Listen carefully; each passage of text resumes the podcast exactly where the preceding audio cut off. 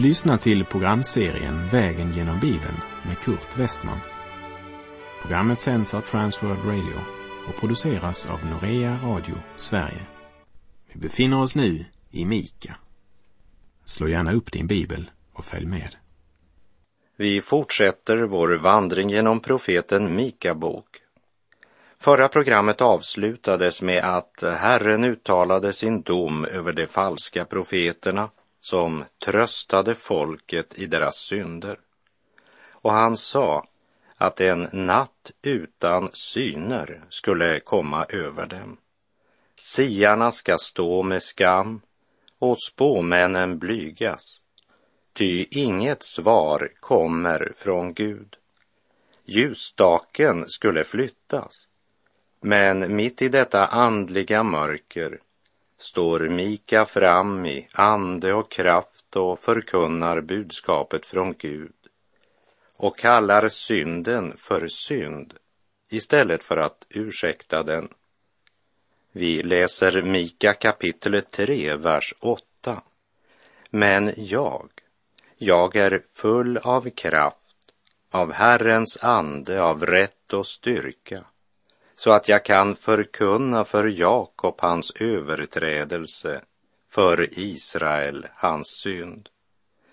Det krävs både Andens fulla kraft och styrka från Herren för den förkunnare som ska vara en ropande röst som trotsar den stora religiösa ström som anpassat sig efter tidsandan. Det är inte lätt att bringa ett budskap som hatas både av världen och av det religiösa flertalet. Men profeten Mika vet var hans styrka ligger. Han är frimodig i visshet om att han är kallad av Gud till detta profetiska ämbete. Denna visshet, förenad med sann ödmjukhet, är kännetecknet på att man är fylld av Guds ande. Och varje sann ordets tjänare bör be om detta för att kunna tjäna en nation i andligt mörker. Är Gud för oss, vem kan då vara emot oss? utbrister Paulus i Romarbrevet 8.31. Och det är en underbar position. Och Mika var en av dem som levde i den förvissningen och den kraften som fyllde honom använde han inte till egen vinning, men till att förkunna folket deras överträdelser och synder. Därmed ljuder väckelseropet än en gång till Guds folk.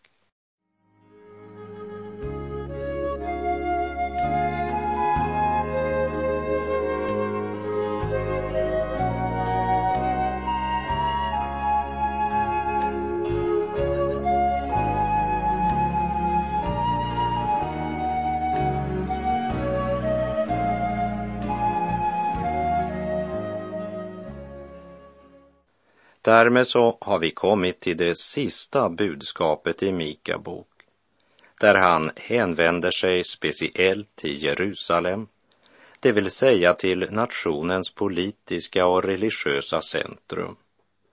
Hittills har han huvudsakligen talat till Nordriket, men nu förenar han samtliga profeter, hövdingar och präster i Juda och uttalar Guds dom över dem. Mika kapitel 3, vers 9 till och med 11. Hör då detta, ni hövdingar över Jakobs hus, ni förstar över Israels hus. Ni avskyr det som är rätt och allt som är rakt gör ni krokigt. Ni som bygger upp Sion med blod och Jerusalem med ondska Stadens hövdingar dömer för mutor. Prästerna undervisar för betalning och profeterna spår för pengar. Ändå stöder de sig på Herren och säger, är inte Herren mitt ibland oss? Olycka skall inte drabba oss. Hör detta. Jag har något att säga er och ni bör höra efter för ni ska inte kunna dölja sanningen i längden. Allt som är rakt gör ni krokigt, det vill säga ni undanhåller folket sanningen. Här vill jag påminna om att i kapitel 1, vers 15 sa predikaren, det som är krokigt kan inte bli rakt, och det som ej finns kan ej komma med i någon räkning. Det som är krokigt kan aldrig bli rakt så länge vi har vänt Gud och sanningen ryggen. Det som är rakt, det gjorde det krokigt och så förklarade det krokiga för att vara rakt. Vi lever i en annan tid nu. Det har varit de falska profeternas grundton helt sedan syndafallet. Skulle väl Gud ha sagt, sa ormen i lustgården, och att ifrågasätta Guds ord kännetecknade de falska profeterna den gången liksom idag. När det som ger sig ut för att vara Herrens budbärare inte kallar synd för synd utan ursäktar synden, då bygger de Sion med blod och Jerusalem med ondska. Namnet Sion, det talar först och främst om tempelområdet. På Mika tid var alltså det som skulle vara själva centrum för Guds folk präglat av synd och blodskuld istället för av försoningsblodet.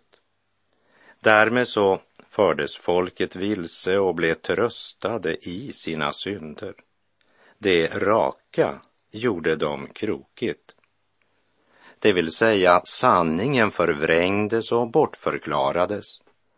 Gud kunde väl inte vara kärlekens Gud om människan inte fick göra det hon själv ville. Därmed gjorde var och en vad som tycktes rätt i deras egna ögon. Det gavs inga raka svar. Allt gjordes krokigt. Jerusalem, det betecknar namnet för hela Guds heliga stad där man samlas för att hålla högtid. Men nu byggdes Jerusalem upp med ondska. Man hade vänt den gode och evige ryggen. När ondskan, maktbegäret och själviskheten är religionens drivkraft, då finns det inte något som är farligare än religion. Hövdingar dömde för mutor. Prästerna undervisade för betalning och profeterna spådde för pengar. Vad är det som de alla har gemensamt? Jo, det är girigheten. Alla var drivna av personlig vinning. Men Guds ord säger att girigheten är en avgud. I Kolosserbrevet 3, vers 5 och 6 skriver Paulus Döda därför era begär som hör jorden till, otukt, orenhet, lidelse, lusta och girigheten som är avgudadyrkan. Allt sådant nedkallar Guds vrede över olydnadens barn. Vår tids avgudadyrkare har inte några bilder eller statyer som de tillber. Det hade inte profeterna, hövdingarna och prästerna på Mika tid heller, utan deras avgudsdyrkan bestod i girighet. Allt de gjorde, det gjorde man på grund av vad man själv kunde få ut av det. De tänkte inte på Gud eller på hans heliga vilja. De tänkte inte heller på sina medmänniskor, även om det kunde verka så när de serverade sin billiga tröst. Men det som verkade så barmhärtigt och kärleksfullt, det för i verkligheten folket i fördärvet, medan det gav prästerna både popularitet och en god inkomst. De offrade folkets själ för att kunna uppnå en position och säkra sin makt och inkomst. Inte underligt att Herren säger, ni sliter huden av kroppen på människor och köttet från deras ben. Ni äter mitt folks kött och flår huden av dem och bryter sönder deras ben. Så såg alltså Gud på det, ja, på det som de själva inbillade sig vara en gudstjänst. Och dessa glupande vargar i fårakläder var det som skänkte folket tröst. En tröst som bestod i att förtränga Guds sanning och göra det raka krokigt. En tröst som bestod i att man smorde smärtstillande salva på syndens cancersvulst. Och så invaggades folket i en falsk trygghet medan en ondartad svulst förtärde dem inifrån. Arma folk, deras herdar förde dem vilse och de tjänade bra på att göra det. Vi läser Mika kapitel 3, vers 12. Därför skall Sion för er skull plöjas upp till en åker, Jerusalem bli en stenhop och tempelberget en skogbevuxen höjd. Templet som var deras stolthet skulle läggas i grus totalt och den heliga platsen skulle plöjas upp till en åker. Det är vad Mika profeterar om Jerusalems framtid. Men det ville de varken höra eller tro. Jan förutsäger en total ödeläggelse av Jerusalem. Och senare i historien så citerar Jeremia just denna profetia när han i Jeremia 26.18 säger Sion ska bli upplöjd till en åker. Jerusalem skall bli en stenhop och tempelberget en skogbevuxen höjd. När organisation och aktiviteter blir viktigare än att vandra i gemenskap med den levande Gud kan det bara sluta på ett sätt. Och Mika profetia, den blev bokstavligen uppfylld när Nebukadnessar ödelade Jerusalem fullständigt. Jerusalems skatter bortfördes och största delen av befolkningen. Och några år senare så satte han staden i brand och rev ner dess murar. Och från vår vandring genom Nehemja bok minns vi hur total ödeläggelsen av Jerusalem var. När Nehemja återvände fann han att Jerusalems murar var nedbrutna och dess portar förtärda av eld. Och i Nehemja 2.17 utbrister han. Ni ser själva i vilken nöd vi är, hur Jerusalem ligger öde. Och orsaken är att det folk som kallade sig Guds folk och som upprätthöll aktiviteterna i templet ville inte höra Guds ord som förmedlades genom Herrens profeter. Guds ande du alena, vårt släkte fria kan, från självisk lust oss rena och lösa hatets band. Blott du kan folken lära med skilda tungors ljud, ett enigt lov hembära åt dig, vår far och Gud.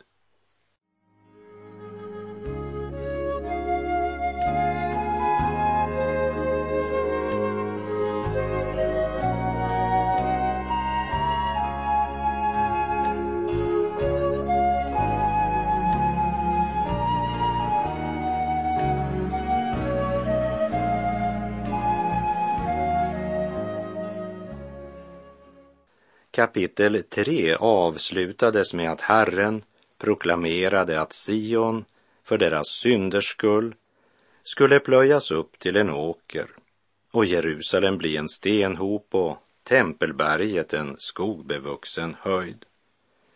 Men i kapitel 4 hos profeten Mika så möter vi Herrens löfte att Israel en dag skall få återvända till det land som Gud med ed hade lovat deras fäder.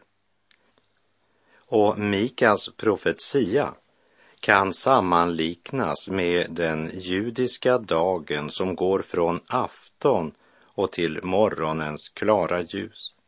Och det blev afton och det blev morgon den första dagen. Och när vi nu läser om Jerusalems berg och dess tempel så ska vi komma ihåg att det också talar om Herrens andliga tempel på jorden. Vi ska i kapitlen 4 och 5 höra Mika profetera om Israels framtida härlighet. Även om det också innehåller ett domsord för att poängtera att den framtida härligheten bygger inte på att Gud ser mellan fingrarna med synd, men på att Gud själv renar, helar och upprättar sitt folk. Gud är trofast. Vi fortsätter och läser Mika kapitel 4, vers 1. Men den dag skall komma då berget med Herrens tempel står där fast grundat som det högsta av bergen, upphöjt över höjderna, och alla folk skall strömma dit. Ett högst anmärkningsvärt avsnitt i skriften som nog känns ganska bekant för den regelbundne bibelläsaren eftersom vi finner stora likheter med Jesaja andra kapitel. Mika var ju, som du minns, samtida profet med Jesaja. Därför har också de lärde genom tiderna tvistat om det var Mika som kopierade Jesaja eller om Jesaja kopierade Mika. Personligen så menar jag att en sån debatt är slöseri med tid och krafter då ingen kommer att kunna besvara den frågan. Och eftersom hela skriften är inspirerad av Gud står den helige Ande som ansvarig utgivare och redaktör och han kunde utan minsta svårighet säga samma sak genom både Jesaja och Mika. Och orsaken till att han sa det två gånger var därför att det var mycket, mycket viktigt att både folket i Nordriket och i Sydriket fick höra budskapet. Och när budskapet är så viktigt borde vi verkligen lägga märke till vad Gud har att säga i detta textavsnitt. Kapitel 4 börjar med ett men. Men den dag skall komma, vilket också återges i de flesta översättningar. Detta men pekar på den kontrast som nu kommer i förhållande till vad vi läste i de tre sista verserna i kapitel 3. Sion ska bli upplöjd till en åker. Jerusalem ska bli en stenhop och tempelberget en skogbevuxen höjd. Men den dag skall komma, eller i den yttersta tiden, som det också står i några översättningar. Det säger oss att Mika här pekar mycket längre fram än till Jerusalems ödeläggelse under Nebukadnessar och ödeläggelsen under romaren Titus. Det pekar fram mot den tid då Kristus ska upprätta sitt rike. Men den dag skall komma då berget med Herrens tempel står där fast grundat och alla folk skall strömma dit. Det ska komma en dag då all smärta ska bli glömd, inga mörka skyar mer, inga tårar där vi ser. Där är evig frid och ro i det land där vi ska bo.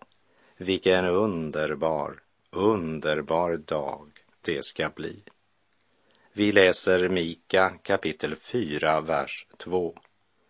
Folkslag i mängd skall komma och det skall säga Låt oss gå upp till Herrens berg, till Jakobs Guds tempel. Han ska lära oss sina vägar. Hans stigar vill vi följa. Därmed förstår också vi att Herrens löfte om att judarna ska återvända till Kanan och Jerusalem ännu inte är uppfyllt. För i vår tid går inte världens nationer till Jerusalem för att höra Herrens ord. Och Herrens ord går inte heller ut från Jerusalem ännu. Men den dagen skall komma, säger Herren. Då det sensationsutrop som vissa grupper har gjort där man påstår att judarnas återvändande till landet är uppfyllelsen av denna profetia. Det skapar mycket förvirring. Det finns till och med de som fastsätter dato för Herrens återkomst. Men ingen vet dag eller stund, även om jag tror att vi nu är mycket nära vår tidsålders avslutning.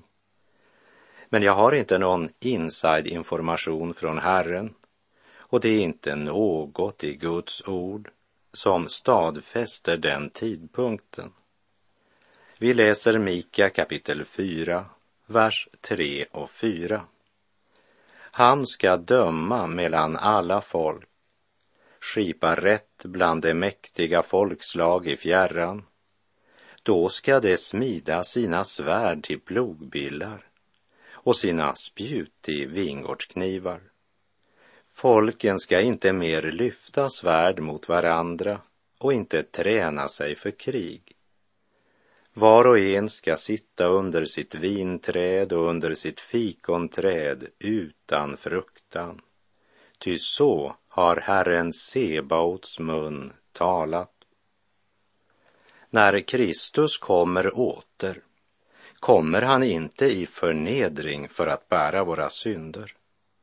Men han kommer i ära, makt och härlighet för att döma synden och upprätta sitt fredsrike. Och Guds folk är ett annorlunda folk och det uttrycks så här i Mika 4, vers 5.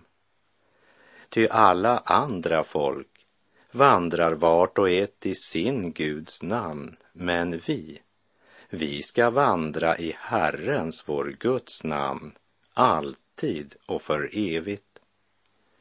Medan de flesta folkslag och människor vandrar efter sitt eget bedrägliga hjärta, efter sina falska läror och sitt köts lust, så ska trons folk vandra i Guds ords ljus, ledda av Guds helige ande under Herrens välsignelse.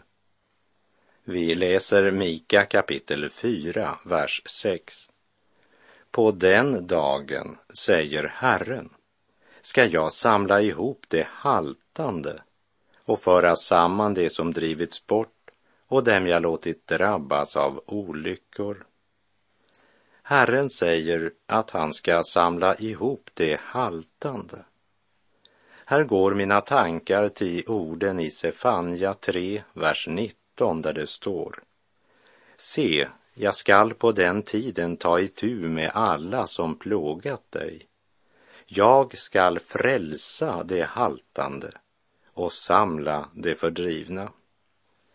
Jag ska frälsa det haltande eller som det står i Jesaja 42, vers 3.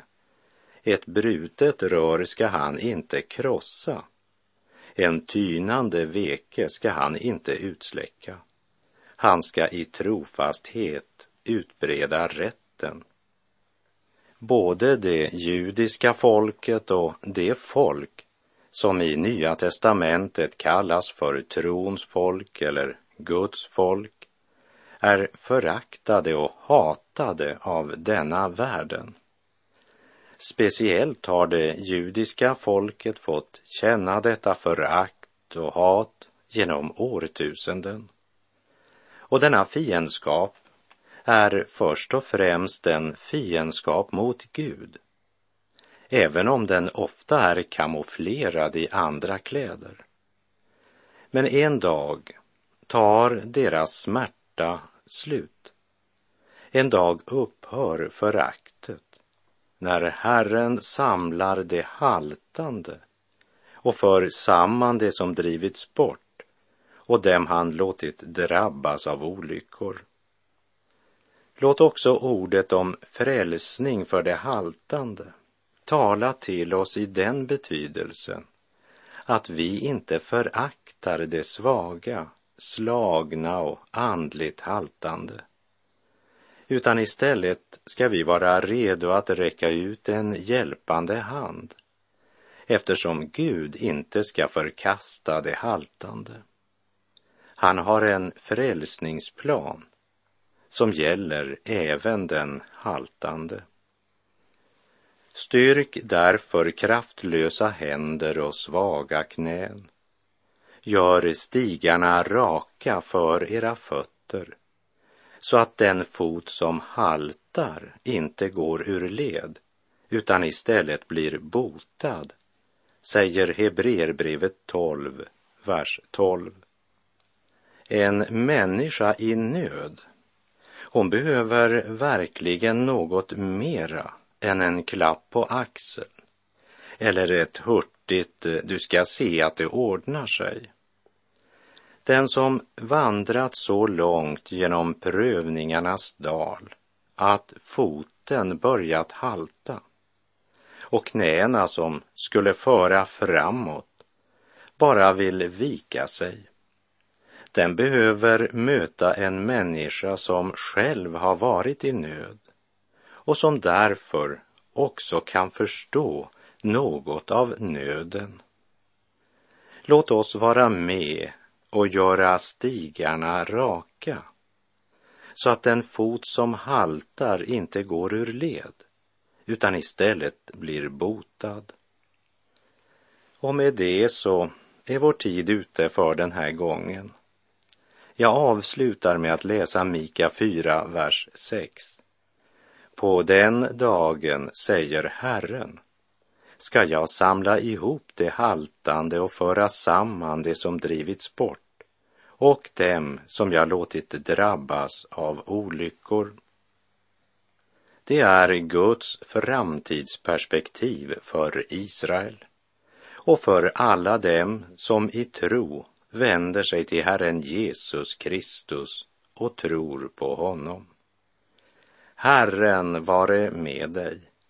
Må hans välsignelse vila över dig. Gud är god.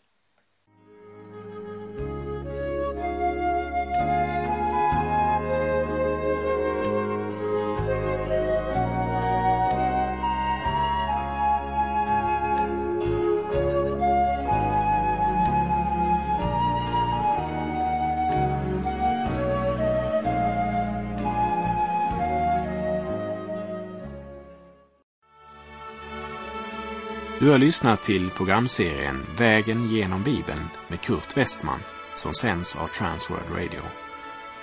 Programserien är producerad av Norea Radio Sverige. Om du önskar mer information om vårt radiomissionsarbete så skriv till Norea Radio Sverige, box 3419 103 68 Stockholm.